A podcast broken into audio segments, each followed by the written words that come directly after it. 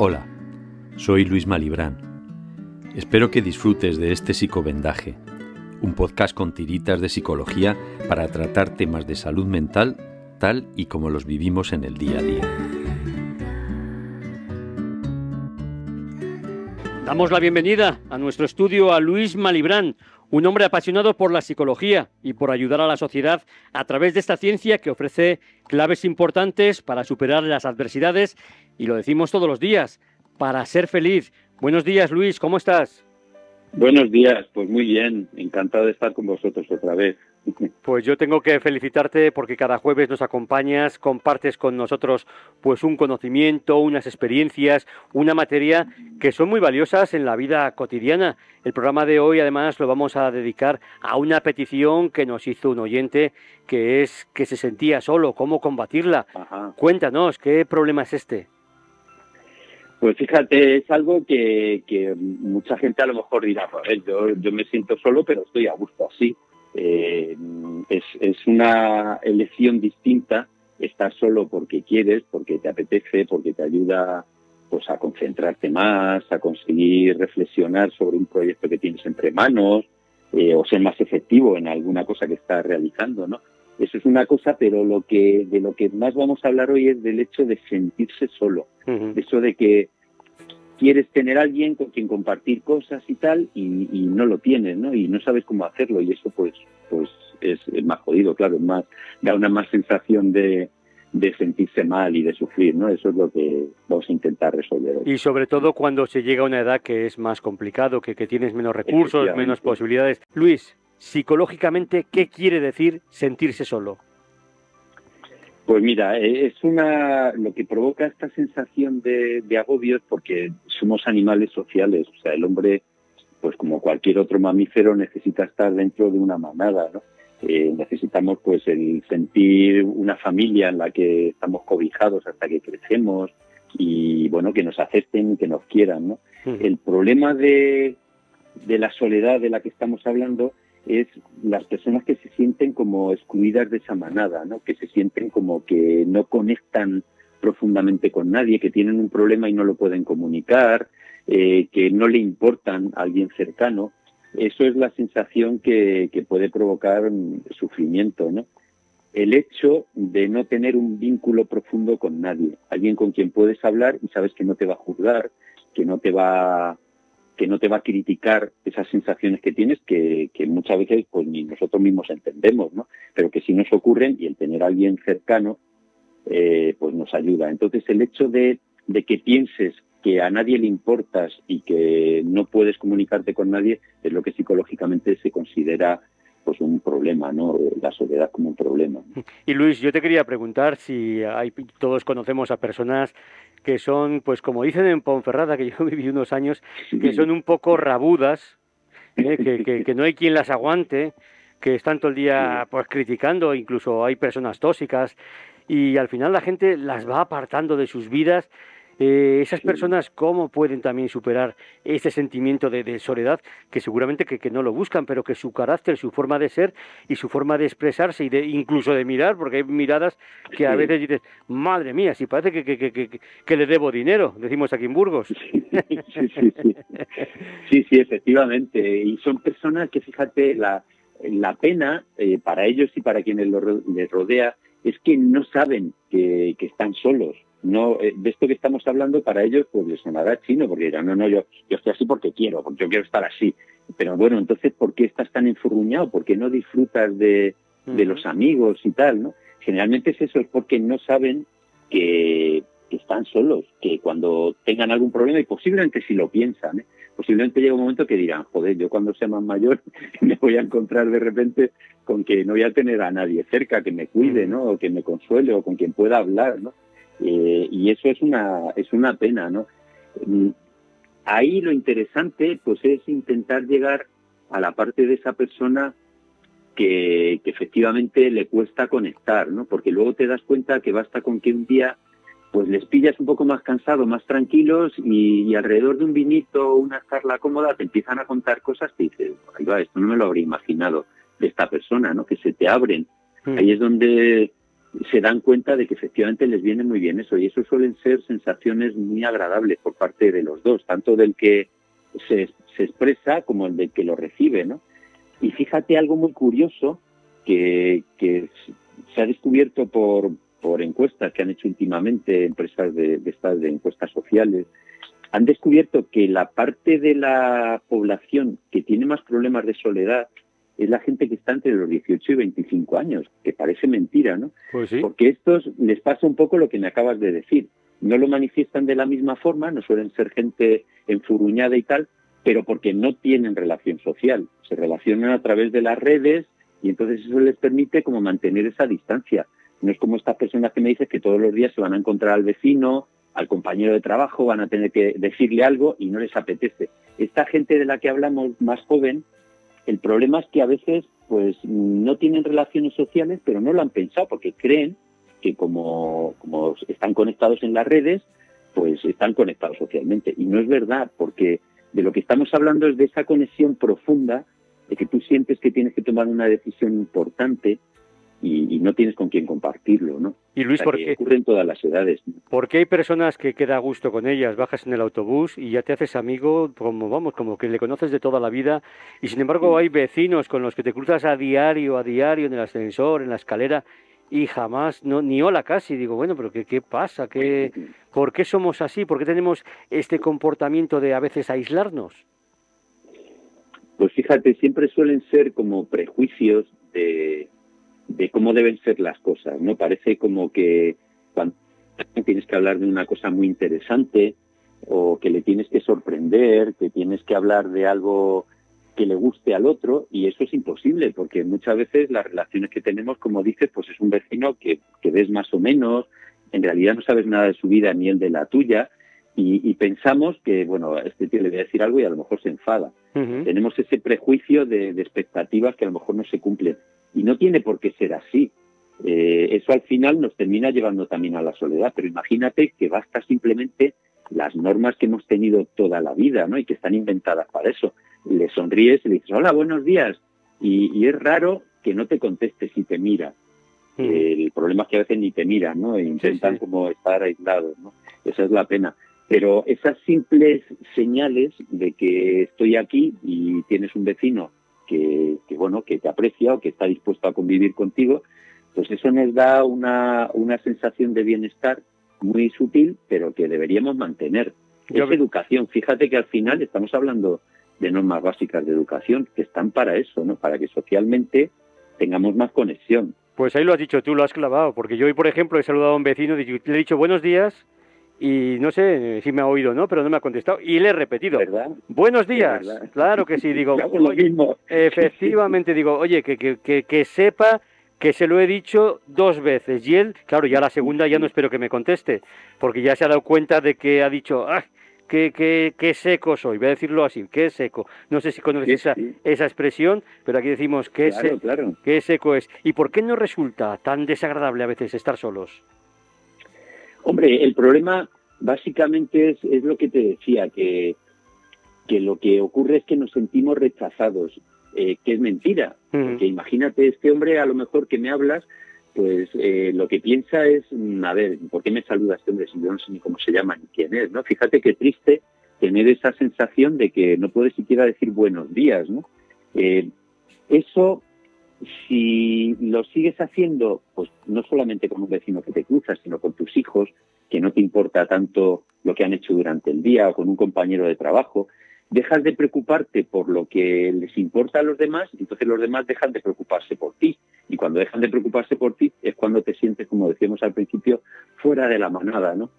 Y eso a lo que lleva es a pensar, no valgo lo suficiente, claro, es que yo, ¿cómo me van a contestar si yo al fin y al cabo soy un bicho raro?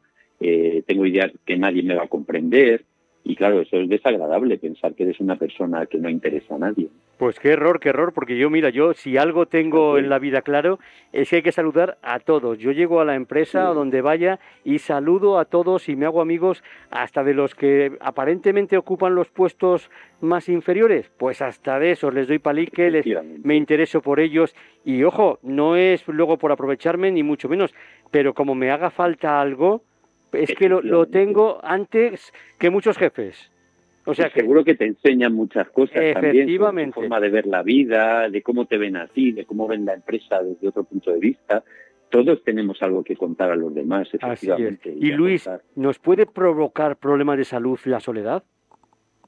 Fíjate que mm, parece que, es una cosa que no, no tiene relación, ¿no? Pero efectivamente es así. Bueno, lo hablamos prácticamente en todos los todos los días que, tratamos algún tema aquí, ¿no? el atenderse a uno mismo. Porque al fin y al cabo somos un equilibrio de, sustancias químicas, ¿no? Si te cabreas, pues hay gente que dirá, es que tengo el estómago hecho polvo porque me ha agarrado una bronca con, con un taxista que me ha llevado y te pones malo del estómago. ¿Y qué tendrá que ver? Bueno, pues si eso es continuo, llega un momento que te puede salir una úlcera por mm. tener mal genio, ¿no? Sí, sí, por ejemplo. Pues por estar solo ocurre lo mismo, te terminas deprimiendo, empiezas a darle vueltas a cosas que no le puedes contar a nadie y terminas durmiendo mal. Hmm. Cuando duermes mal, pues te terminas también de mal humor, te terminas levantando de mal humor, no tienes ganas de relacionarte con los demás, comes mal, no haces ejercicio, pues claro, al final eso implica pues que tengas problemas de espalda porque no tienes flexibilidad, problemas del estómago porque tu sistema inmunológico también se ha descolocado, no haces bien las digestiones, te enfermas por cualquier cosa, y fíjate a lo que puede llevar ¿no? el simple hecho de, de ser enfurruñado y no relacionarse.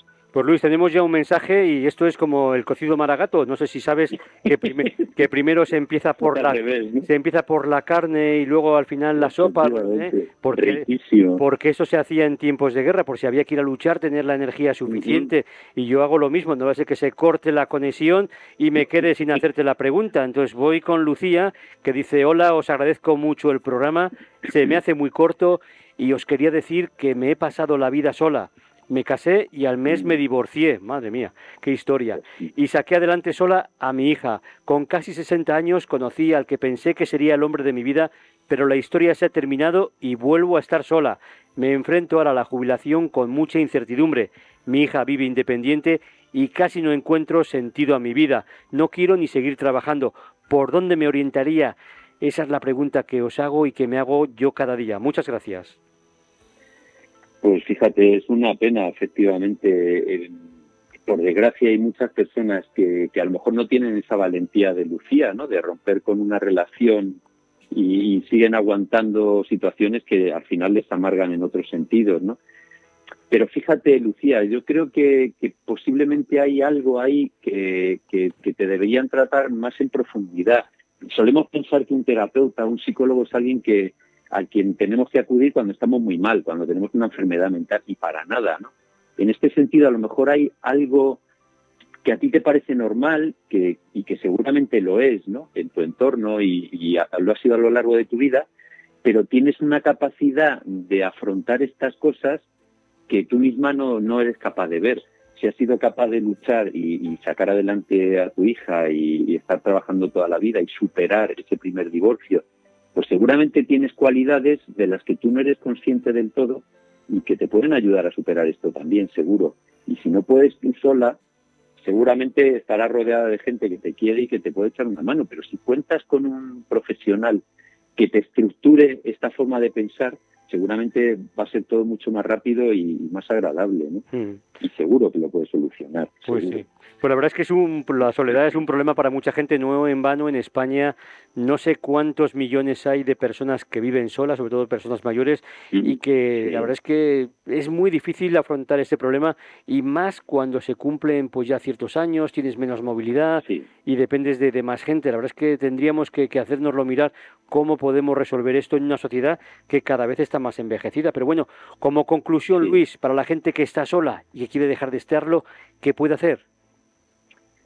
Pues mira, en el en realidad lo que más nos, nos aleja de esa sensación de, soledad no es el pensar que alguien venga y te solucione la vida ¿no? y te deje de estar solo, sino ser nosotros los que podamos atrevernos pues, a llamar a un amigo que hace tiempo que no, que no hemos hablado con él, porque ahí te, da ese subidón hormonal que hablamos, de repente sentir que hay alguien que se preocupa por ti y que además hasta te puede apetecer decir, bueno, ¿y tú cómo estás? ¿Y cómo lo llevas desde este tiempo? Y eso vuelve a establecer esa relación que hace que no te sientas tan fuera del grupo, ¿no? Otra manera de hacerlo, sobre todo en la gente mayor, claro, si hablamos de pueblecitos pequeños o tal es más complicado, ¿no? Pero, pero seguro que hay mucha gente que tiene cerca este sitio que a veces dicen, ah, yo no quiero ir ahí porque está lleno de viejos, que les pasa estas estas casas donde se pueden reunir a lo mejor para jugar al dominó simplemente, o para que alguien te enseñe un, un punto de cruz o un tipo de, de, ganchillo que no conocías, o para compartir lo que tú sabes ¿no? y enseñar a otra gente. Ese tipo de actividades casi siempre eh, son posibles, ¿no? Mejor que sentarse en la televisión y, y no hacer otra cosa más que, eh, amargarte, ¿no? O pensar, claro, sigo solo, es salir a la calle y atreverse a contactar con, con otra gente. Aparte de los amigos que podemos tener, el, el, no cortarse de quedar con ellos, a lo mejor simplemente para tomar un café y sale esa conversación en la que cuentas esa parte profunda de la que hablábamos, ¿no? El ser consciente de que lo que nos ocurre no es algo superficial, de hoy he arreglado la cama y no me gusta la colcha que tengo y la quiero cambiar, no, es pues eso, es que me siento sola y, y quiero, puedes salir a dar un paseo solamente, ¿no? Y eso ya es una forma de terapia, ¿no? Sí, sí. Hay, para la gente que tenga un poco más de atrevimiento, hay aplicaciones en el mundo digital, hay una que se llama eh, Meet App, eh, uh -huh. es M-E-E-T, UP, eh, que es una aplicación que es muy es muy efectiva porque ayuda a que se junte gente que tiene las mismas aficiones. A mí me sorprendió que hubiese algo así, ¿no? No tienes por qué conocer a nadie, pero te dicen, mira, mañana a las 7 de la tarde nos vamos a reunir para ver el museo de no sé qué. Y te vas ahí y resulta que hay gente que a lo mejor tiene tus mismos gustos, de todo tipo de edades, y puedes salir a pasear, ya has salido de tu casa y tienes una conversación con alguien que no conoces de nada y te da ese subidón de oxitocina, ¿no? De hacer sentirte bien, decir, ah, pues mira, pues el próximo miércoles se van a ir a ver, yo que sé, un partido de fútbol de, de, una liga baja o van a ir a ver otro sitio que a mí me interesa y ya estás empezando a relacionarte, ¿no? Uh -huh. Y sobre todo, lo que hablamos todas las semanas, que es cuidarse uno mismo, el, el hacer un ejercicio suficiente, mínimo, no hace falta que ganemos ningún premio ni vayamos a, a una olimpiada, ¿no? Pero sal todas las mañanas a pasear un ratito, y fíjate lo bonita que está la ciudad, a lo mejor te vas a encontrar a alguien que ves todos los días y que le saludas y es pues lo que hablábamos, una forma de empezar, ¿no? Y eso, ese equilibrio hormonal que, que habéis oído hablar por ahí de las hormonas de la felicidad, que parece como un tópico y tal, pero es que somos así, o sea, es, si esas hormonas están en condiciones, estamos equilibrados. Dormimos bien, hacemos bien las digestiones, eh, nuestro sistema inmunológico nos protege si, si tenemos un ligero resfriado y se nos va rápidamente.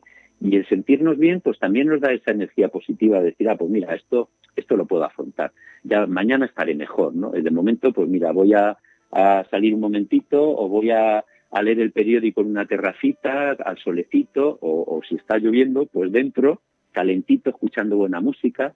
Disfrutar de esas cosas al final nos, nos acerca a la felicidad que decías tú al principio. Pues yo tengo que decir que, que, es cierto, que lo primero es salir a la calle, que no hay día que no salga a la mm. calle y que no me ponga a hablar con gente que no conozco y me encanta. Y bueno, y, y, me pasa a mí, pero yo creo que, que, nos pasa a todos. Hay gente con la que ya ves que no, que no puedes entablar ninguna conversación porque llevan vale. un, un, escudo protector que ni, sí. su, que ni Superman. Pero bueno, con esa gente Esos son los que nos tendrían que escuchar más verdad pero con esa gente pues ahí les dejamos. Algún día quizás cambien porque seguramente estén más solos de sí. lo que ellos se creen. Pero yo sí que digo que siempre hay gente positiva que siempre hay gente que te cuenta algo que te da los buenos días que te dice cualquier cosa que habla del tiempo de lo que sea de lo que sea. Y hablando de esa aplicación que tú has dicho yo no sé si es esta la de Meetup que la voy a repetir Madrid. España España Toledo eh, Ucrania Portugal repito, Madrid, perfecto, España, perfecto. España, Toledo, Ucrania, Portugal,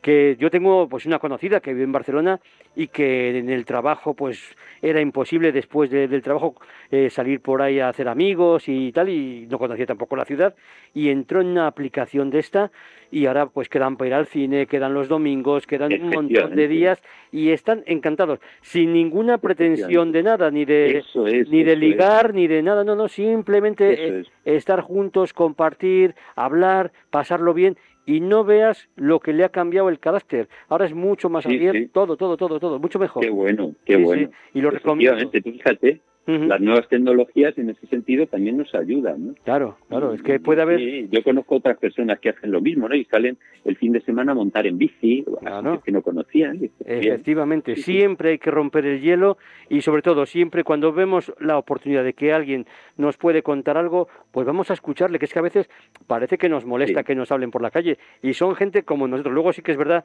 que hay gente que empieza a hablarnos y luego nos dice que si tenemos un euro, que no tienen para el autobús y eso, pasa más en grandes ciudades que, en ciudades como Burgos, pero sí, pero, pero eso también se ve venir. Cuando alguien viene con esas trazas, ya lo sabemos. Si es que no, no nos hace falta que nos digan más. Eh, Luis, no te quiero entretener mucho más. ¿De qué vamos a hablar el próximo programa? Cuéntame. Pues mira, vamos a hablar eh, en las redes sociales eh, se discute a veces sobre si hay que ser positivo o hay que ser más negativo y pensar más las cosas y tal. Y parece como que eso de ser positivo, de, la psicología positiva, implica ser como, como inocentón, como que no le damos importancia a las cosas y que nos parece que todo está bien, así como un poco naif, como se dice así de una forma eh, muy más moderna, ¿no? Pero no se trata de eso, o sea, la psicología positiva es algo mucho más profundo y que eh, implica un tipo de pensamiento que afronta problemas de una manera más efectiva, más solucionable, ¿no? Pues vamos a hablar de eso, de ese tipo de filosofía o de psicología positivista, ¿no? Pues me parece una mano a alguien. Me parece estupendo. Yo a veces de verdad lo digo, se lo digo a gente que, que le veo así siempre triste, siempre digo, ponte ahí, digo, hay unas gafas para andar en bici que las venden en el Decathlon que te las pones, ves todo amarillo o azul ¿Y cómo te cambia, cómo te cambia el mundo? Pues eso es lo que tenemos que, ponernos, esas gafas de positividad y de, decir, jo, si es que lo critico todo, si es que no te das cuenta que no estás conforme con nada, que siempre estás protestando, que, que, que te parece que si te dan las manzanas grandes, porque son grandes, si te las dan pequeñas, porque son pequeñas, porque son caras, porque, porque en qué bolsa me las ha dado. Pero ¿qué más te da? Pero vamos a ser positivos, vamos a decir, oye, qué, manzanas, qué buena pinta. Qué bien, tengo manzanas. Efectivamente, efectivamente. Luis, agradecemos también a, Lucía su testimonio, esperamos que la hayamos podido ayudar. Eso es, ojalá. Efectivamente, y a todos nuestros oyentes, nada, que sigan escuchando a Luis Malibrán, porque, bueno, yo no les aseguro la felicidad plena, pero un poco más felices, seguro que sí. Luis, un placer, muchas gracias. Esperemos que sí. Igualmente, Carlos, muchas gracias a quien llama y, que nos cuenten, por supuesto, que estamos para eso. un abrazo. Hasta luego, buen fin de semana. Hasta luego, igualmente, buena semana. Muchas gracias por la escucha y espero que te haya sido útil. Si te ha gustado, suscríbete y nos vemos en otro podcast. Chao.